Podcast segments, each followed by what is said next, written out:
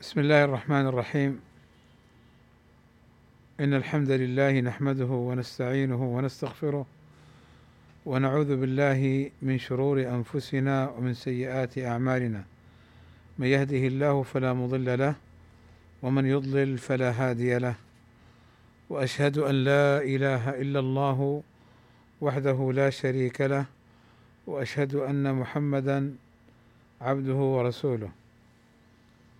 ألا وإن أصدق الكلام كلام الله وخير الهدى هدى محمد وشر الأمور محدثاتها وكل محدثة بدعة وكل بدعة ضلالة وكل ضلالة في النار. أما بعد ف فنواصل بإذن الله تعالى مدارسة كتاب التوحيد والذي توقفنا فيه عند قول المصنف رحمه الله تعالى باب من حقق التوحيد دخل الجنة بغير حساب. توقفنا عند قول المصنف رحمه الله تعالى باب من حقق التوحيد دخل الجنة بغير حساب. وهذا الباب داخل في الباب الذي قبله وهو ما ذكره المصنف رحمه الله تعالى بقوله باب فضل التوحيد وما يكفر من الذنوب. باب فضل التوحيد وما يكفر من الذنوب. فهذا الباب داخل في الباب السابق. لكن المصنف رحمه الله تعالى فصل بينهما أو أفرد هذا بباب لنقطة عظيمة وفائدة مهمة وهي أن الفضل السابق فضل عام للتوحيد يشمل كل موحد. وأما هذا الباب مشروط في فضله وحصول ما يكون فيه من هذا الثواب العظيم بتحقيق التوحيد. ولذلك هذا ليس لكل أحد كما سيأتينا إن شاء الله تعالى. وإنما الذي يدخل الجنة بغير حساب هو من حقق التوحيد. وتحقيق التوحيد معناه تخليصه من الشرك والبدعة والمعصية. فتخليص الشرك بالتوحيد وتخليص البدعة بلزوم السنة وتخليص المعصية بالتوبة والرجوع إلى الله عز وجل. ولذلك لا بد في من حقق التوحيد لا بد له من علم كما قال الله عز وجل فاعلم أنه لا إله إلا الله ولا بد له أيضا من اعتقاد لهذا التوحيد ولا بد له أيضا من انقياد له وعدم الإباء والرفض. باب من حقق التوحيد دخل الجنة بغير حساب. أي لا يحاسب بل يدخل مباشرة الجنة. لماذا؟ لأنه حقق التوحيد.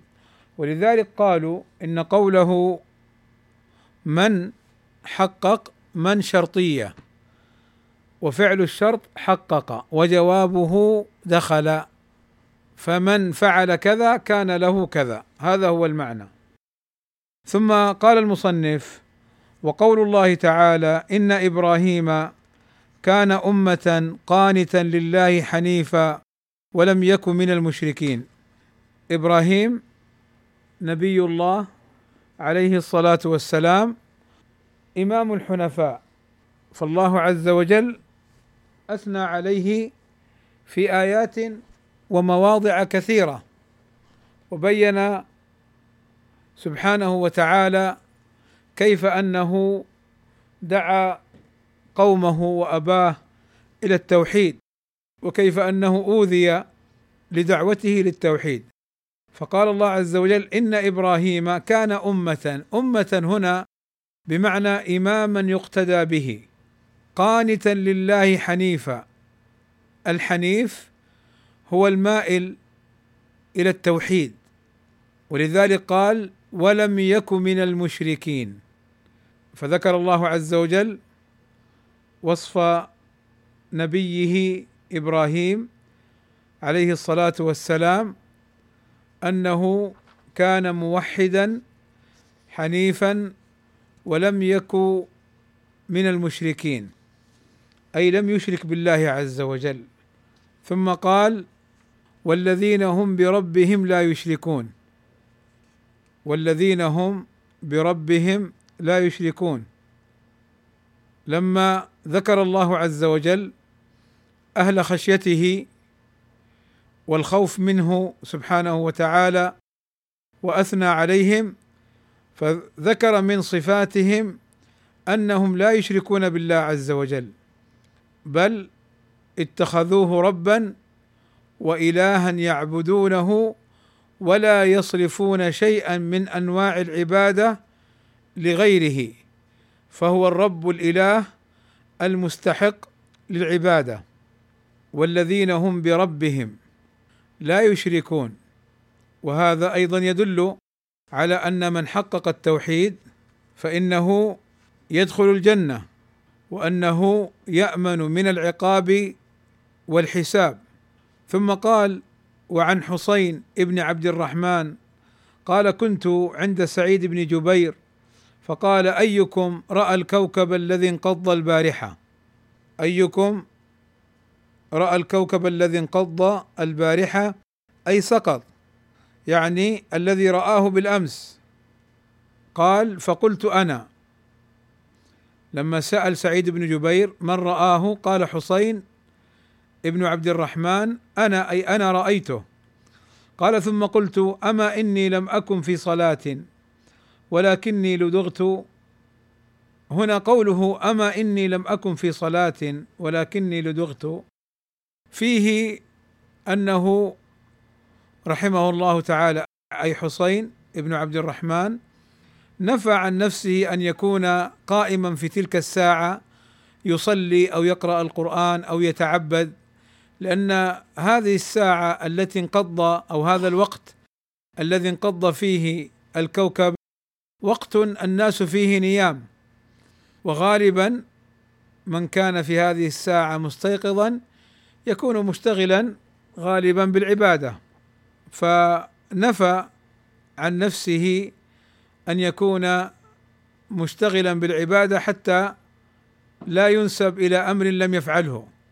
وبين السبب أنه لدغ أنه لدغ أي أصابته لدغة من عقرب ونحوها.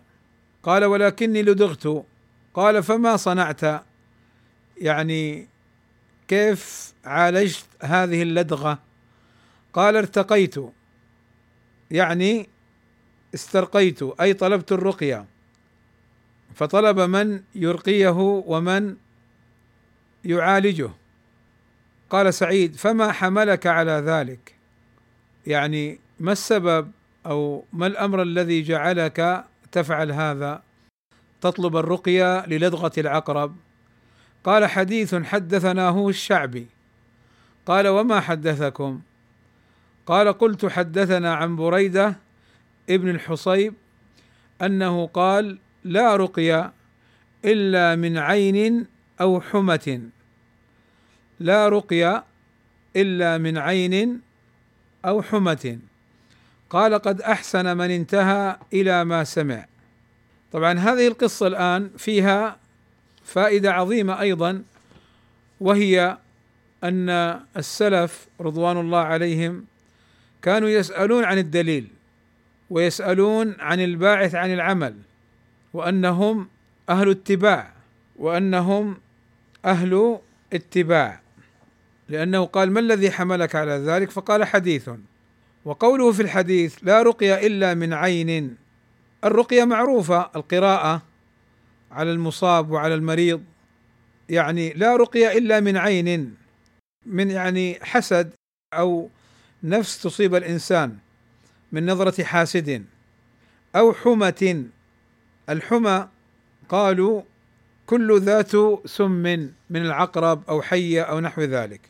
قال سعيد بن جبير قد أحسن من انتهى إلى ما سمع يعني أنك عملت بما سمعت وتوقفت حيث علمت وهذا فيه أن الإنسان يطلب الدليل ويعمل بالدليل. قال سعيد ابن جبير ولكن حدثنا ابن عباس عن النبي صلى الله عليه وسلم أنه قال عرضت علي الأمم فرأيت النبي ومعه الرهط. يعني جماعة. النبي ومعه الرهط جماعة يعني دون العشرة من الثلاثة إلى التسعة. والنبي ومعه الرجل والرجلان من أتباعه والنبي وليس معه أحد. هنا لابد أن نشير سريعا إلى مسألة مهمة وهي أن الحق لا يعلق بالعدد ولا بكثرة أتباعه وإنما الحق يعلق بدليله من الكتاب والسنة والوحي الذي أنزله الله عز وجل. فهنا هذا نبي معه جماعة قليلة ما بين الثلاثة والتسعة أقل من العشرة رهط. ونبي آخر معه رجل ورجلان. ونبي آخر ليس معه أحد. لا لنقص في دعوتهم ولكن لأن أهل زمانهم لم يؤمنوا بهم ولم يتبعوهم إلا القليل.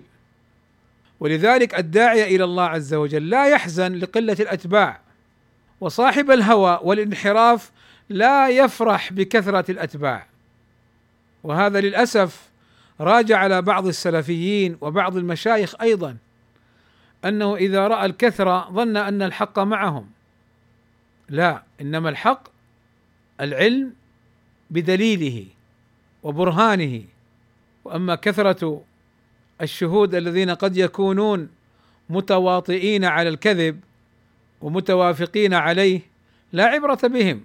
ولو ملأوا الأرض وكثرة البيانات التي ترسل هنا وهناك ويؤز لها ويخطط لها لضرب فلان أو فلان مما يعلم السلفي الذي يعرف هذه الأحداث أنها بيانات مزيفة لا عبرة بها لماذا؟ لأن الحق لا يعلق بالكثرة بل جاء في الأدلة الشرعية ما يدل على غربة أهل الحق كما هو معلوم. كقوله صلى الله عليه وسلم بدأ الإسلام غريبا وسيعود غريبا كما بدأ فطوبى للغرباء. ولذلك نسمع أحيانا من بعضهم يقول فلان ليس معه إلا واحد اثنان فلان ليس معه أحد انظر فلان معه الجماهير. هذا المقياس مقياس يعني غير صحيح. إنما فلان على الحق أم لا؟ فلان وافق الحق أم لا؟ ولذلك إخواني بارك الله فيكم لو نظرنا إلى كثير من الفتن التي يتعصب فيها المتعصبون نجد أن سبب انحرافهم في ذلك غالبا أنهم لا يلتفتون للحق إنما يلتفتون للخلق ونصرتهم. إنما يلتفتون إلى أهوائهم. إنما يلتفتون إلى من يعظمون. ويعتقدون فيه التعظيم من الشيخ الفلاني أو الشيخ الفلاني. انظر إلى كثرة مؤلفاته. انظر إلى كثرة خطبه. انظر إلى كثرة كتاباته أو فتاواه. انظر إلى كثرة يعني أتباعه. لا ليست هذه القضية. هذه القضية تأتي تبعا لا أصلا. بمعنى إن كان على الحق وأتى بالدليل تأتي الأمور الأخرى مساندة استئناسا لا استدلالا تبعا لا أصلا. ولذلك هنا في هذا الحديث الذي أخبر فيه النبي صلى الله عليه وسلم عن حال بعض الأنبياء يوم القيامة. وهناك أنبياء لهم يعني أتباع كثر فالنبي صلى الله عليه وسلم ذكر البعض. يعني ليس معنى هذا الحديث أن غالب الأنبياء أتباعهم قلة لا. ولكن نحن أمة محمد أكثر الناس يوم القيامة. نحن الآخرون الأولون يوم القيامة. ولا يعني كلامي هذا أن كثرة الأتباع أن هذه الكثرة دليل على أن صاحبها على الباطل لا. مثل أمتي مثل المطر لا يدرى خيرها في أولها أو آخرها أو كما قال عليه الصلاة والسلام. والحق أتباعه يقلون ويكثرون ولكن القلة والكثرة من حيث هي ليست مقياسا على انفرادهما. طيب قال صلى الله عليه وسلم عرضت علي الأمم فرأيت النبي ومعه الرهط والنبي ومعه الرجل والرجلان والنبي وليس معه أحد إذ رفع لي سواد عظيم فظننت أنهم أمتي. سواد عظيم يعني ناس كثيرون يعني أشخاص كثيرون. قال صلى الله عليه وسلم فظننت أنهم أمتي لأنه أتباع كثر عليه الصلاة والسلام. فقيل لي هذا موسى وقومه. وهذا يؤكد ما سبق أن هناك من الأنبياء لهم أتباع كثر. قال فنظرت فإذا سواد عظيم. فقيل لي هذه أمتك. ومعهم سبعون الفا يدخلون الجنة بغير حساب ولا عذاب يعني من أمته صلى الله عليه وسلم. فسواد أمته عليه الصلاة والسلام أكثر لأنه كما أخبر عليه الصلاة والسلام يرجو أن يكون أكثر تبعا يوم القيامة. قال ثم نهض يعني الرسول صلى الله عليه وسلم قام فدخل منزله فخاض الناس في أولئك يعني تكلموا في السبعين ألف هؤلاء. فقال بعضه يعني بعض الصحابة فلعلهم الذين صحبوا رسول الله صلى الله عليه وسلم. يعني أن هؤلاء السبعين هم من الصحابة بعضهم. وقال بعضهم فلعلهم الذين ولدوا في الإسلام فلم يشركوا بالله شيئا وذكروا أشياء. فخرج عليهم رسول الله صلى الله عليه وسلم فأخبروه. يعني اخبروه أنهم قدروا وخمنوا من هؤلاء السبعون الفا فقال صلى الله عليه وسلم مخبرا لهم هم الذين لا يسترقون أي لا يطلبون الرقية أي لا يطلبون الرقية. جاءت رواية لا يرقون يعني يفعلون الرقية يرقون غيرهم. ولذلك نجد بعض الناس يقول أنا لا أرقي لماذا يقول؟ لأن الرواية تقول لا يرقون فأنا لا أرقي أحدا. وهذا خطأ لأن هذه الرواية تحمل على رواية لا يسترقون أو أنها كما حكم عليها شيخ الإسلام ابن تيمية وغيره بالشذوذ رواية لا يرقون. وأن الرواية الصحيحة لا يسترقون أي لا يطلبون الرقية من غيرهم ولا يكتوون أي لا يتعالجون بالاكتواء ولا يتطيرون ولا يتشاءمون من الطير الذي تذهب يسرة أو من الإنسان الذي يقابلونه وهو فيه عاهة من عرج أو برص أو نحو ذلك فيتشاءم ذلك اليوم ويظن أنه يوم النحس ويوم سوء لهذا لما رأى. فهذه هي الطيرة وهذه من عادات الجاهلية. ثم قال وعلى ربهم يتوكلون. هم الذين لا يسترقون ولا يكتوون ولا يتطيرون. وعلى ربهم يتوكلون أي يتوكلون على الله حق التوكل. فقلوبهم معلقة بالله عز وجل ولا يخافون إلا الله ولا يرجون إلا الله ولا يطلبون إلا الله. فلا يتعلقون بشيء. وهذا هو موطن الشاهد أنهم يتوكلون على الله عز وجل حق التوكل أنهم يتوكلون على الله عز وجل حق التوكل الذي لا خلل فيه ولا نقص. وهذا من توحيدهم وهذا من توحيدهم. قال فقام عكاشة ابن محصن رضي الله عنه فقال ادعو الله أن يجعلني منهم. فقال صلى الله عليه وسلم أنت منهم. ثم قام رجل آخر فقال ادعو الله أن يجعلني منهم. فقال سبقك بها عكاشة. أي أن عكاشة رضي الله عنه من السبعين ألف وهذا علمه النبي صلى الله عليه وسلم من الوحي. فلماذا النبي صلى الله عليه وسلم قال لهذا الرجل الآخر سبقك بها عكاشا؟ قيل في الجواب عن ذلك أنه لو قال له وأنت منهم سيقوم له ثالث ورابع وخامس وسادس يعني الموجودون. فحتى لا يفتح الباب وحتى يعمل العبد ويجتهد أن يكون من السبعين ألف. قال سبقك بها عكاشة يعني أخبرته ولا أخبر أحدا بعده. وهذا هو الظاهر والله أعلم. وقيل جوابا عن هذا أن هذا الرجل لم يكن منهم إما لنفاقه أو لأمر آخر والله أعلم. لكن الجواب الأول أظهر. إذا لا يتطيرون لا يسترقون لا يكتوون وعلى ربهم يتوكلون. قال المصنف رحمه الله تعالى فيه مسائل أي في هذا الباب العظيم. الأولى معرفة مراتب الناس في التوحيد لأن المصنف أخبر أن هناك من يدخلون الجنة بغير حساب وبين من هم. وهم الذين لا يسترقون ولا يكتوون ولا يتطيرون وعلى ربهم يتوكلون. فتوحيد الناس على مراتب.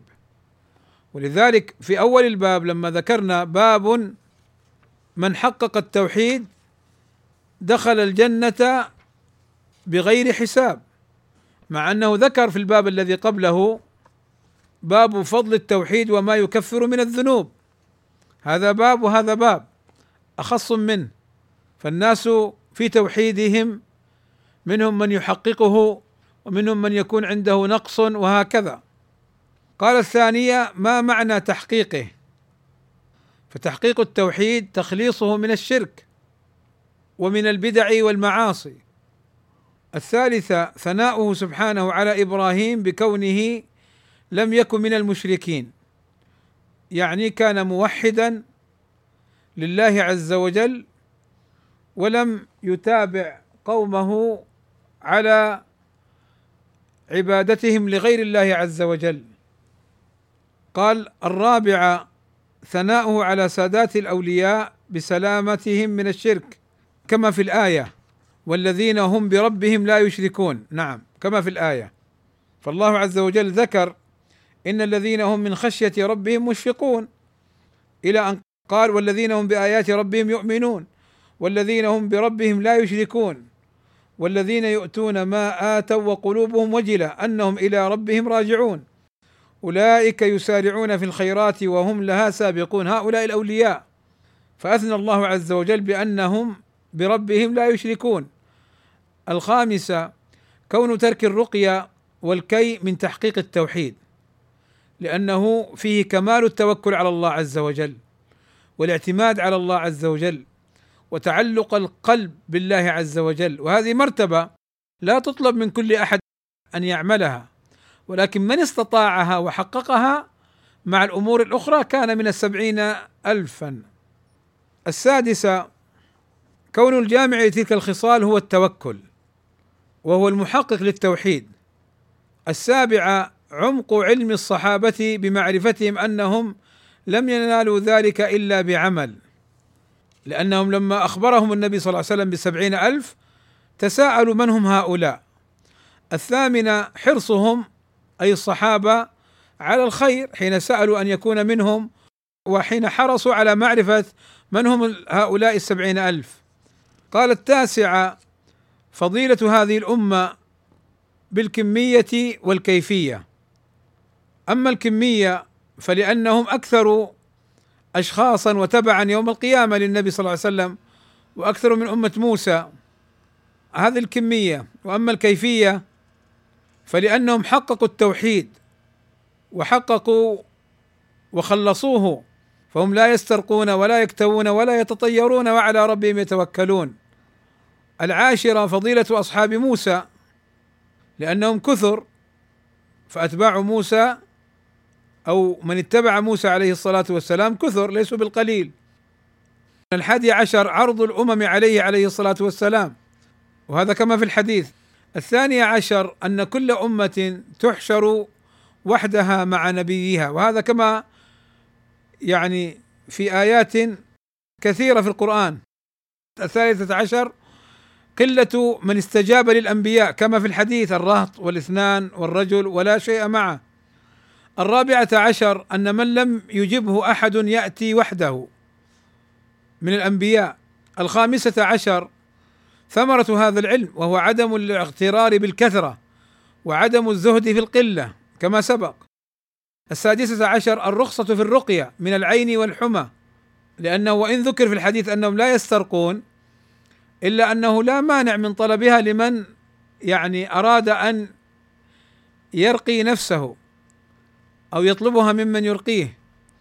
السابعة عشر عمق علم السلف بقوله قد أحسن من انتهى إلى ما سمع ولكن كذا وكذا. فعلم أن الحديث الأول لا يخالف الثاني. فقوله لا رقية إلا من كذا لا يخالف ولا يسترقون. إما لأن الأول فعلها والثاني طلبها وإما لأنه هذه مرتبة وهذه مرتبة. الثامنة عشر بعد السلف عن مدح الإنسان بما ليس فيه. كما قال أما إني لم أكن أصلي ولكني لدغت. ولذلك من الأسف أو مما يؤسف له أنك حين تسمع بعض الناس يثنى عليه ويرفع فوق منزلته ويسكت ويرضى وهو يعلم كأن يقال في العلامة المفسر المحدث الفقيه الأصولي وهو ولا شيء في هذه الأبواب. إنما هو فاضل من الفضلاء ويعني يحسن أن يكون يعني شيخ من الشيوخ ليس بمرتبة عالية. فيوصف بدرجات عالية ويفرح بها. ولا شك أن هذا ينافي الحقيقة ويشابه الكذب إن لم يكن كذبا. فيرضى بالمدح وهو ليس به أهلا. فقد كان السلف باتصافهم لما يمدح به يكرهون أن يمدحوا ويخافون على أنفسهم. التاسعة عشر قوله أنت منهم علم من أعلام النبوة لأنه أخبر عن أمر غيبي لأن ذلك يوم القيامة. العشرون فضيلة عكاش رضي الله عنه لأنه قال أنت من السبعين ألف. وهنا تنبيه لا يعني أن عكاش منهم وأن الصحابة ليس كلهم من السبعين ألف لا يعني انتقاص الصحابة فهي درجات وفضائل ومناقب. فإذا ثبتت لبعضهم لا ينفي الفضيلة لغيرهم العامة فشرف الصحبة لا يعدلها ولا يدانيها شرف. قال الحادية والعشرون استعمال المعاريض الحادية والعشرون استعمال المعاريض يعني لو كان هذا الرجل ليس منهم على معنى أنه منافق أو غير ذلك ما قال له النبي صلى الله عليه وسلم لا أنت لست منهم. وإنما عرض بالكلام بأن قال له سبقك بها عكاشة. أي فلا تسألني. فلم يجبه. وهذا يعني على معنى أن يكون هو ليس منهم فعلا. وأيضا فيه أن النبي صلى الله عليه وسلم أحكم الباب بإغلاقه حتى لا يأتيه غيره فيسأل فيحزن. وإنما جعل الأمر بعكاشة لأمر أراده الله. وهذا فيه أمر يعني يلفت النظر لأمر وهي المسابقة والسبق إلى الخير. قال الثانية والعشرون حسن خلقه صلى الله عليه وسلم. وهذا في موقفه عليه الصلاة والسلام من هذا الرجل رضي الله عنه إن كان كما حملنا على المعنى فيكون من حسن خلقه عليه الصلاة والسلام مع هذا الرجل أن لم يواجهه بما قد يحزنه أو يسوءه مع أنه يمكن أن يقول له لو كان كذلك وجاءه الوحي أنت منافق أو أنت لست منهم. فهذا من يعني كما يقال من كمال شفقته ورحمته عليه الصلاة والسلام وفي هذا القدر كفاية. صلى الله وسلم على نبينا محمد وعلى آله وصحبه أجمعين.